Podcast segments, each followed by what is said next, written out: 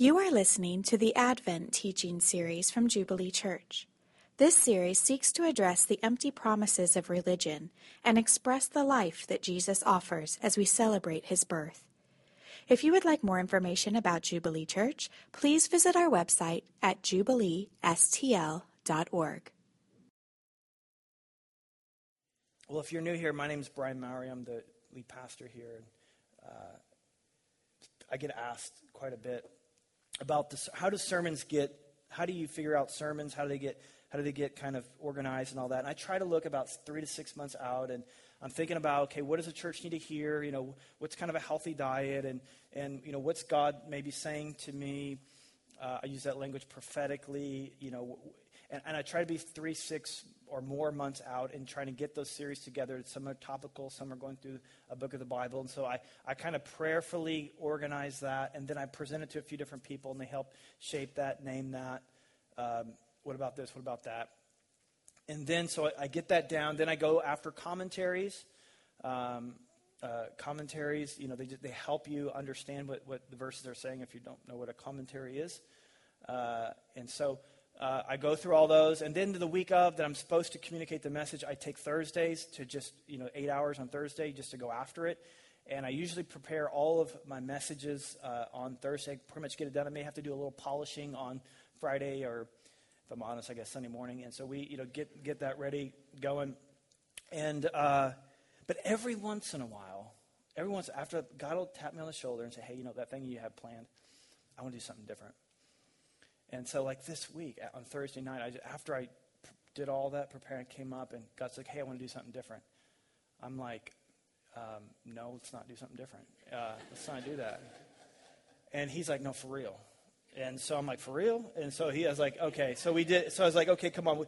And that's what happened. Um, this. So I had this message, you know, very Adventy, very, uh, very much Christmassy, very much about uh, you know, the peace of God. And now I won't throw that message away. And so, like, a year or so from now, or longer, if you hear a message about peace and the illustrations seem more adapt to like the Christmas season, that's where that message went. And so I'll still use it, but just maybe not when I should use it. But so what I felt to say today, what God kind of put on my heart that I went to work on uh, the next day is this word invitation. I want to talk about invitation. Now, there's something about this because this, in this word, this is uh, it's wrought with possibility. Um, my life, and I think invitations are powerful. My life has been dramatically influenced and affected by invitations, and I know your, yours has as well. When I was 22 years old, I had just graduated college and returned Saint, to St. Louis for a job, and God had dealt powerful with, powerfully with me as it, and so God came to me and dealt with my heart uh, but I had no interest in being in a church. I, I didn't want to be in a church. I, I, avoid, I couldn't even probably spell church. I mean, I was just like not even wanting to go there. But somebody invited me to this little church plant that was just getting started called Jubilee Church. And, and, and did you go? No, I didn't go. And he invited me again. Did you go? Okay, okay, I'll go. And, and I went. And then the rest is, I showed up and the rest is history. That's 17 years ago. Now, at the same time, um, there was this junior in college at Webster University, an art major uh, named Rachel Douglas, uh, who later became Rachel Mowry, spoiler alert. And so the, uh, she was invited by this friend named Jody, uh, at the time Jody Lehman, now uh, Jody Keller, who was up here playing the bass. How cool is that, by the way, to have a girl that plays the bass? That's super, super cool. It's awesome. And um, we just need like a girl to play the drums, and it would be even better. The, uh, but she and she get Jody Keller. She, her, and her boyfriend at the time, Jeff Keller. Now they're married as well, and they got they came to Jubilee Church, this little plant, and they got powerfully affected by God. They they were we call saved, like they came, be, began a relationship with Jesus, um, whatever vernacular you want to use. And she goes and she invites Rachel to Jubilee Church, and so she kept. So we're at church together, and we, we've been attending about four months, and, and we but we never met. Mean, this church is only like 40 or 50 people, so I don't know how we met. We were just, I guess we were really sporadic at the time, you know, uh, just like some of you and you. But we finally met at this event called Mobilize, which we still do for 18 to 29 year olds. And so uh, we, we met, and it was kind of funny because we were like, hey, what church you go to? And they're like, Jubilee. We're like, Really? I go to that church too, or at least I say I go to that church, I guess. Uh, but anyway, so we met, and, and uh, I wasn't very good at inviting, I guess, at the time because I invited her out on a date and she kept saying no. And so, like, my invitations weren't very powerful. But her, invi- she invited me to go out once, and then I said, I, out of spite, I wanted to say no, but I said yes. And then, and then I invited her to be married. And then, and then the rest is history. We have kids together, and that has affected her life. And here's the thing, and this is humbling to think about this the domino effect of that person inviting me to Jubilee and Jody inviting Rich. Obviously, our kids' lives. But the reality is, I mean, many of you, your lives have been affected by that person inviting that person, inviting me. And in my case, a series of invitations. Not just one, but a series of invitations. And here's the point invitations are very, very powerful. Very hum. It's so humbling to say that you and I can change someone's trajectory, not just in their life, but forever. Invitations are very, very, very powerful. Of course, the, the best invitation of all is the invitation to the gospel. And, and you, see, you see this very clearly in Isaiah 55, which I'll get there in a minute. But the God, here's the gospel, big picture of the gospel. God created the world, and he made it perfect. The world wasn't always this way. Didn't always have death. He made the world, and it was perfect. There was no death, there was no disease. Um, you know, the, the lion and the lamb were at peace. Uh, there was wine, but there wasn't drunkenness. Uh, there was food, but there wasn't gluttony. There was marriage, but there wasn't in laws. I mean, just everything was like, everything was like the way it should be. You know what I'm saying? And so, like, but then what, what happened is man got it in his heart that he, did, he didn't trust God. He began to think, and she began to think, like, you know, God's holding something behind his back. He's not giving me, He's holding out on us. So I don't trust God. So I'm going to make my own way. That is, that is an event that is known as the fall. That's where sin entered the world. And where sin entered the world, then came tornadoes and death and disease. And the lion does eat the lamb. All kinds of problems happen. There is terrorism. There are all these problems. Now, if, if you and I were God, we're like, man, serves him right. I try to tell them. You know, I, I did my best. I gave, I, I gave them this environment. They spoiled it like little children running out in the middle of the street. They deserve what they get. That's what you and I would do. But God isn't some absentee landlord who's only interested whether or not we pay the rent. He is a loving father, and we are his family. And he wasn't content to see us spiraling out of control, but he devised a plan. He devised a plan through his son that would bring redemption. And so he begins to invite people all throughout history, inviting people, calling people back to him, calling people back to peace, pe- calling people back to joy, calling people back to wholeness. And like I said, you could see this best in Isaiah 55. We, I kind of mentioned this a couple weeks ago, and I wouldn't have mentioned it a couple weeks ago if I would have known I was going to preach on it today. But like I said, I wasn't, didn't know I was going to preach this today. So here we go. Isaiah 55, 1. This is a great invitation. Come, everyone who thirsts. Come to the waters. He who has no money, come buy and eat. Come buy wine and milk with money and without price. So there's three things about this invitation that I want to chat about. One is what is being offered? What is being offered in this invitation? Secondly, uh, who's invited? And then thirdly, who's doing the inviting? What is being offered? Well, we, we see a few different drinks here. First of all, when, when, this, this, this kind of, this is, a, this is personifying uh, what's called the, the wedding supper of the Lamb. You can read about this in Revelation. God help. He, all throughout the language, he uses words that we can understand like, come and eat. Okay, I know how to do that. I want to do that. So he, he uses that language, and he mentions, it, he mentions these three drinks, just to say in heaven it's not going to be a liquid diet, okay? So don't get worried. But he mentions these three things that mean something there's water, there's milk, there's wine. In water, he's saying, hey, come and get refreshment, come and get restored. When, you are th- when you've worked out, um, if you've been out in the desert, if you go out in the desert, or if it's like a hot day in August, you know, it, you, you, what you want when you come in and you're hot and tired and thirsty and at the end of your rope, you need to be refreshed. You don't go for eggnog. You go for water. You go for what is cool, what is refreshing.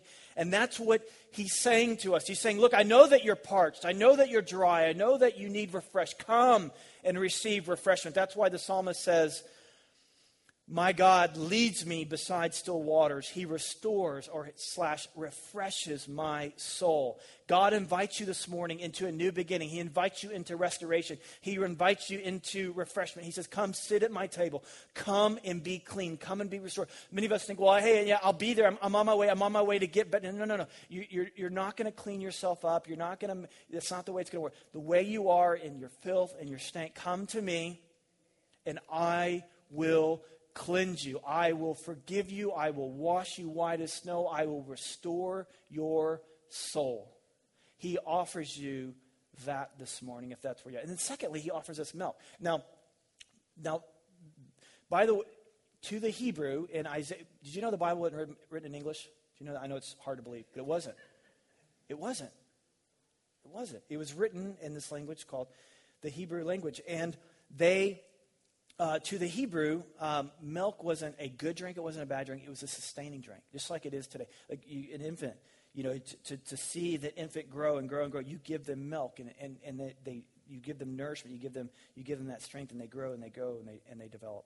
And milk corresponds to our ongoing need for nourishment, for strength. And some of us are weak. We don't want to be weak. We don't want to be fragile. We don't want, we don't want to lack but we, we need this strength. And he's saying, Look, I, am not just going to restore you and refresh you and say, Okay, see you in heaven, but I want to I wanna give you strength for your soul. I'm inviting you into that. And then he says, Come and drink wine. And to the Hebrew, wine was inseparably linked to the party. And just to say, I don't know what your denominational background is, but when the Bible talks about wine, it really does mean wine. It, it, I mean, it's crazy that some people, ah, this is great. So Ephesians 5 says, Do not get drunk with wine, which leads to debauchery. And we all know that grape juice makes you go crazy, right? Like that's, that is what, we all know that. That's what it really is. No! It really is the kind of wine that has alcohol in it. That's why everyone called Jesus a drunkard, a friend of sinners, because he was always at these parties that had wine with alcohol in them. Okay, and so God has hard, here's the point though God has hardwired us to want to celebrate. It's in us to, to want to, we don't just want to have our sins forgiven. We just don't want to be refreshed. We just don't want to be nourished. We want joy. We want deep, deep, sustaining joy. And He's created you for that. If you read through Leviticus, and I just, by the way, I just want to time out here, encourage you um, to come and, and participate. We're doing this tour through the Bible. And you, could, you can come live to these seminars and, and do the reading yourself, or you can watch on video and follow these along. But it, it, to, uh, to get a good understanding of God's Word, to get God's Word in you, and you'll make the most of God's Word and make the most of really your life through that. And if you, when you go through Leviticus, like they will in March, one of the things you'll find out is that, that God commanded his people to party. God commanded it. He says, if you don't party, you're not a part of this community. 50 days. You take 50 days off work, you take 10% of your income, and they invested it in nothing but parties. It's, why we're hardwired. It's why, it's why we worship the way we do. It's why there's singing, there's dancing, there's clapping, there's rejoicing. Some, some of you are like, man, I just thought somebody had a question. That's why they raised their hand. And look, that person over there, they got a question. Oh, that person's got two questions. I mean, just like you just, but no, what it is, it's, it's, it's a rejoicing because that's the way God's made us to do. And so God wants us. We, we want to live and not die. We want to be strong. Uh, but no matter, but even if we have all that, no matter how stoic, no matter how unemotional, no matter how laid back, no matter how poker faced, you and I, there's something in us that wants to celebrate, that wants to rejoice that wants to shout. And the invitation is to come and experience not just the water, not just the refreshment, not just the nourishment, but deep and an abiding joy. And he offers that this morning in the gospel. That's what's, that's what's involved in the invitation. The second thing is okay, so who's invited? Well, there, there's this first group. The first person is the, the broke and the thirsty. It says, You have no money. You who are destitute, you who have no pull, no prestige, no equity, no honor, no nothing. You're, you're done. You're at the bottom of the barrel. You've been scraping the bottom of the barrel for some, you have nothing, no money. You are in. You come. No strength, no motivation to the broken, to the, to the overcome, to the outcast.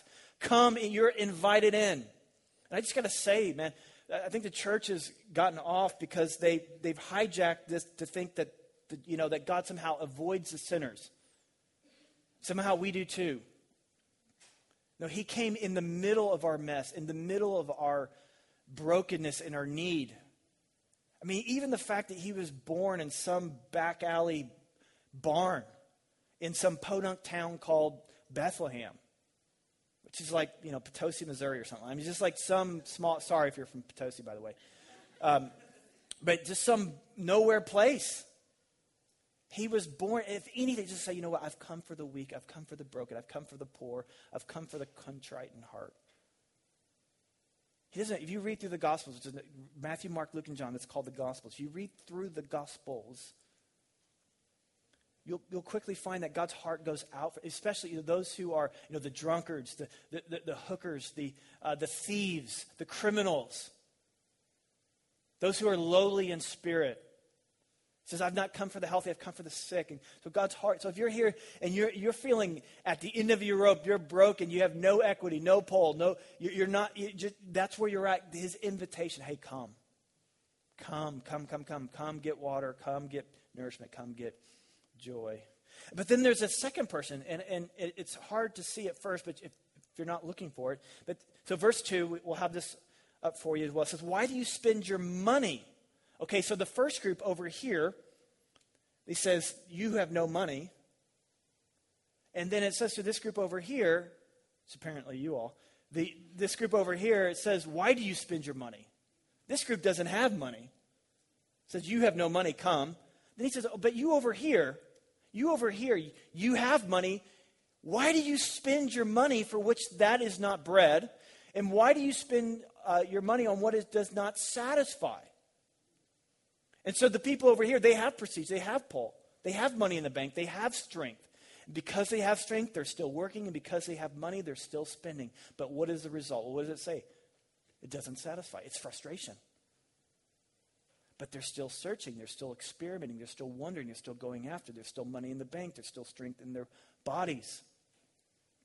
And they go after bread which is not satisfied. It's like, you know, if I, if I make this level of income, then I'll be there, then everything will be as it should be. You get to that level of income, and it's not what it is. So you go, okay, well, maybe it's this level of income. If I just get this job, then I'll be, it's not that job, and so it's something else. If it's this relationship, okay, it's not that relationship, it's this relationship, it's that relationship. And you just keep searching, you're searching, and it doesn't satisfy. And if you're honest, when you lay your head on your pillow at night, it's just you and your thoughts. You know that that's true. You have this gnawing inside of you that says, even though I have money in the bank, even though I have the job I want, the relationships I want, it's still not enough.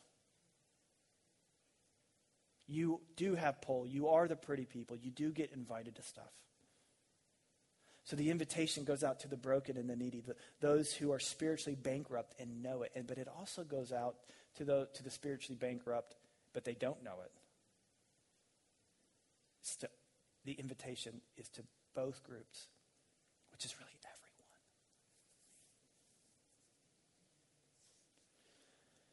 So, who does the inviting? Who does the inviting? Who are the ones that are meant to be the link between those who are broken and needy and know it, those who are broken and needy and don't know it, in God's refreshment, His strength, and His joy? Who is the link? It's you and I. And that's a bad plan. That's a really bad. You see, if I was God, I mean, I just I'd pull open the sky and say, I'm God and you're not, you know, come or, you know, go away. I mean, that's, that would be it. That would be, the, I, that's all I would do. And you probably would too. Um, you may say a little nicer than that, but basically that's what you'd say. And so, but God says He doesn't do that. He uses you and I. He somehow includes us in the process. One of the key themes of the Bible is the way that people find their way back to God is through people. It's the, those who have been invited do the inviting. Those who have been rescued are the ones who are doing the rescuing. Those who have received the redemptive love of God are not meant to be cul de sacs of that love, but are meant to be conduits of that love to other people. This is one of the massive themes in the Bible. Huge theme. You can go anywhere from Genesis to Revelation, and you are going to pick up on this theme. You read about the life of Moses through Exodus. God sees the torment and the bondage of his people in Egypt. And he says, I want to go display my power. I want to go free my people. No, what he doesn't do, he doesn't just show up on the screen and say, hey, come on, guys, let's get out of here. But he comes to Moses at this bush and he says, I want you to go be me. I want you to go be my mouthpiece. I want you to go tell the most powerful man in the universe, Pharaoh at the time, I want you to go tell him to let my people go. And Moses is like, uh, no, please. And so he argues with God, which doesn't work, and he ends up going. And he, and he, and he invites he invites his people out of bondage into what's called the promised land, which is what you and I do. And then Isaiah. I mean, Isaiah, this, what we're reading, Isaiah 55. You see, in, in the Bible, in the Old Testament, there are these books called the prophets. And prophets proclaim the word of God, which actually, if you're a Christian here this morning, I know not everyone is, but if you're a Christian here this morning, you're meant to be a prophetic people, which means that you, all that, all that means is you speak what, the words of God. You speak out what God says. And so, what in Isaiah, so God says, hey, you know, I've got this message of forgiveness, of, of nourishment, of strength, and of joy. Who, who's going to go tell the people who need to hear that? And, and, and Isaiah's like, here I am. Send me. I'll do it. I'll, I'll go invite. I'll, and then when Jesus comes on the scene in what's called the Sermon on the Mount, this is like his very first sermon. And he gathers this kind of wide cross section of society together and he begins to speak potential into them. He, can, he begins to speak identity into them. He's going to say, hey, this is what my people are like. And he says, this is what you are. Let me tell you who you are. You are no less than the light of the world. You are a city on a hill. You are the salt of the earth. And then at the end of his life, his last message, he says to his people, he says, Oh, by the way, don't forget, you are to be my witnesses in Jerusalem, Judea, Samaria, and the ends of the earth. And poof, he's gone. And all in the middle, he's saying, he's speaking, saying that over and over and over again. I've come to invite people close. I've come to invite people in, and I want you to be involved in the process. And even so much so, he tells a story. It's called a parable in Luke 14, the parable of the great banquet. And it's to personify people coming and receiving this refreshment, this nourishment, this joy found in God and God alone. And he says, okay, now you who've been invited in, which is you and I, if you're a Christ follower here this morning, that you go invite. Here's the list. Go invite them. Here are the people I put in your life. Go invite them. And they come back and says, guess what? We've invited them all, and they're all in, in your room. And he says, uh-uh, uh-uh. That's not enough. There's still empty spots. So here's what I want you to do I want you to go out into the highways and the byways, and I want you to compel them to come in. My house will be full. Now, brothers and sisters, here's what I want to say to you this morning there are still empty seats at the king's table. If it wasn't true, we would the, the, the dinner would commence. There are still empty seats.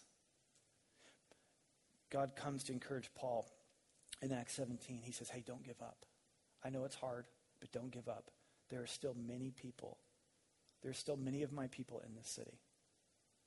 Here's the thing there are many people in the St. Louis area, in the lake, in Washington, in Kerr, all throughout that God wants at the table.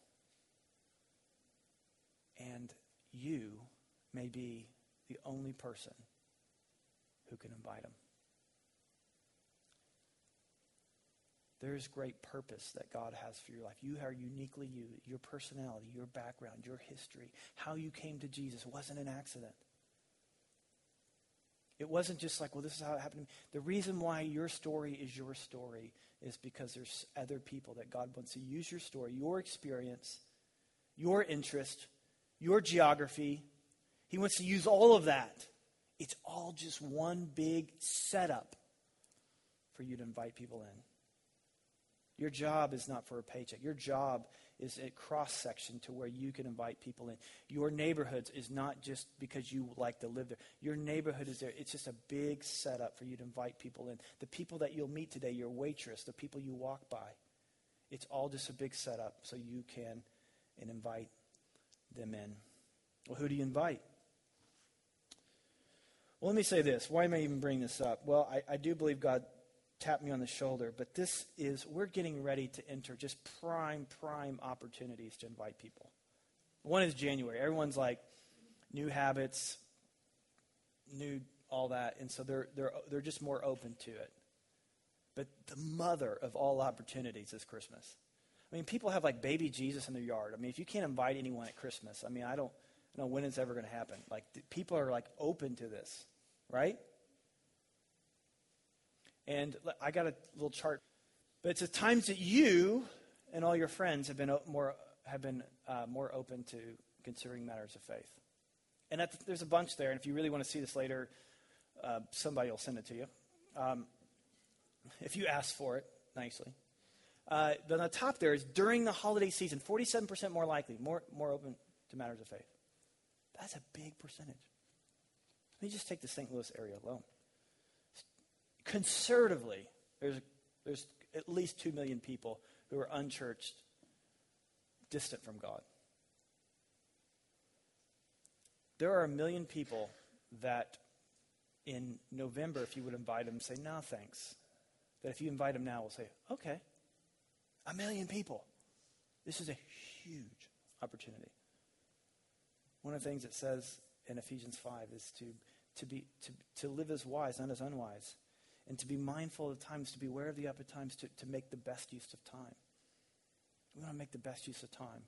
We, we, we want to take advantage of these. And this is a huge opportunity to, to, to invite. And you need to be, who do you invite? You invite friends, coworkers, neighbors. You invite those. But you also, I want to encourage you to, to listen out for people that you would just come across and listen out what I call the three little knots. Not in church, not going well, not prepared for. Look for people who are not in church, not going well, not prepared for. Not in church. I'm not in church right now. I'm kind of, you know, I'm new to, I'm new to the city. Um, you know, I just moved here. I'm not a church person. Okay, there's someone. Not, not going well. Not, my kids aren't, things with my kids aren't going well. My job's not going well. My marriage isn't going well. My health isn't going well. The world isn't going well. Just not going well. The third, not, not prepared for. We just had our first child, just got married, just got divorced, just, uh, just put our first kid in school, not prepared for. Listen for these three. Anytime you hear this over the next few weeks, if it's someone you know or someone you don't know, just say, Really? You should come to my church. Man, things just aren't going well. Really? You should come to my church. Man, I just, you know, I just, you know, I don't know what to do. You know, I just, I got this teenager. Oh, really? You should come to my church. That's all you have to do.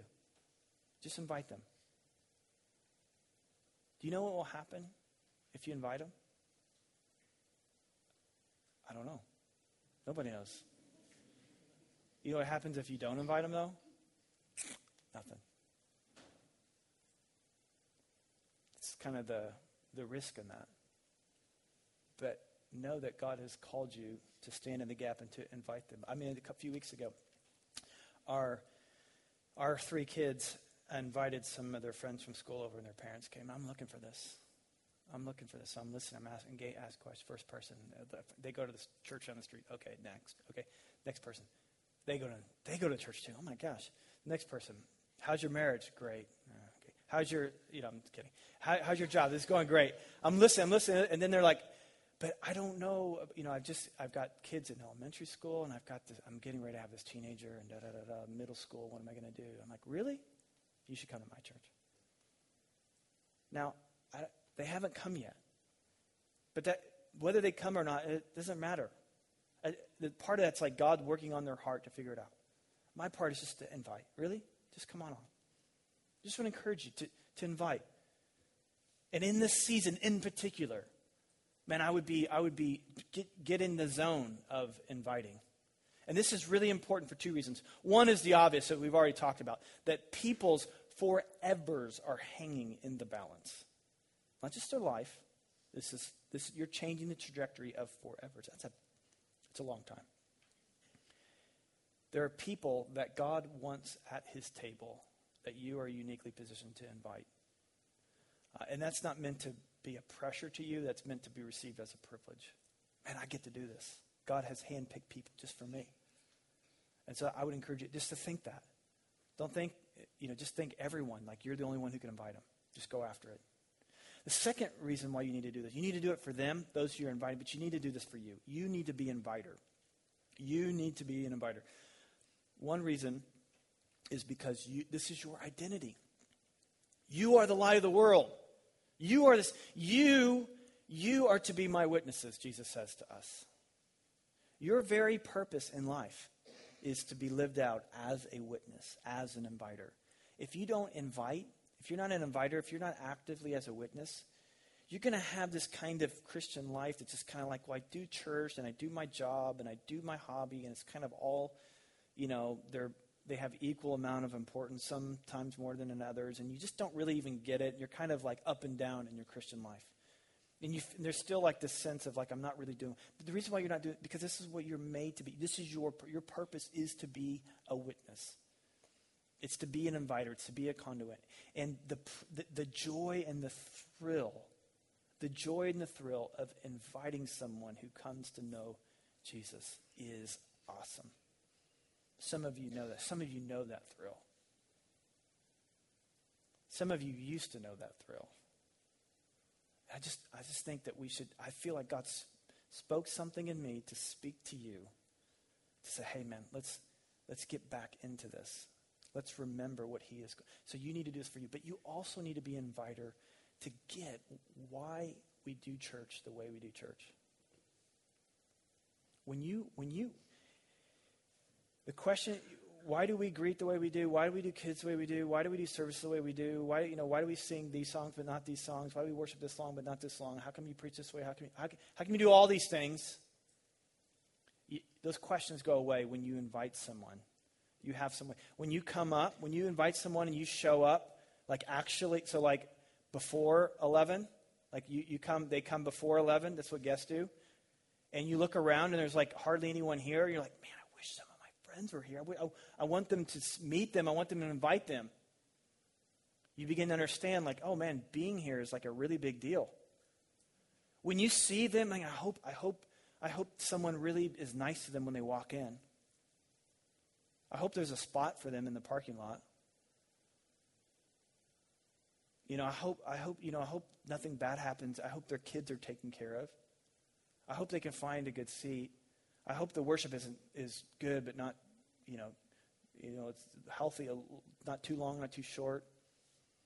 You know, I hope, you know, I hope all these things. We we organize a lot of what we do through the lens of your friends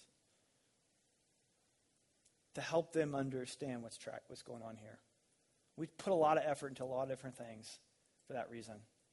Why do they keep asking me to serve? Why do they ask me to agree? Why is it such a big deal? Da, da, da, hey, your questions are done when you invite someone. Ah, that's why they do that. Ah, that's why they do this. If you're not an inviter, you'll, you'll not get what we do and you'll complain about the wrong things. And I, and I, I don't mind that people, I like people complaining as long as they complain about, if they complain like for the right things. But if you don't invite people, you'll just complain about thing, how things affect you. You know, why can't the church be more like this? And what you're really saying is you want the church to be more like that fits what you want. But when you start inviting people, you're like, I want a church. I want a church where my friends feel welcomed. And if you invite people, you get that. And you'll and, and you'll and as you as you greet and as you do kids and as you do all the stuff that we do around here, and there's a lot of people do a lot of things. You'll instinctively know how to do what we do because you're an inviter. It is such a big deal. People's lives are hanging in the balance. It's your purpose and it's what we're it's our collective purpose as a church. The big picture of God is that He's a father going after a family from every tribe and every tongue. And 2,000 years ago, on a quiet night in Bethlehem, this invitation went out. And it was the form of a baby who was wrapped in swaddling clothes, lying in a manger. And this is what the angel said Fear not, for behold, I bring you good news of great joy. And this will be for all people. Everyone's invited. For unto you is born this day in the city of David a Savior who is Christ the Lord. And they, this is the shepherds, when they saw it, when those when they got invited into this, this is what they did. They made known the saying that had been told to them concerning this child. Let me ask you a question. Are you making known the things that you know concerning this child? Are you inviting people into this? I want to encourage you to step in to being an inviter.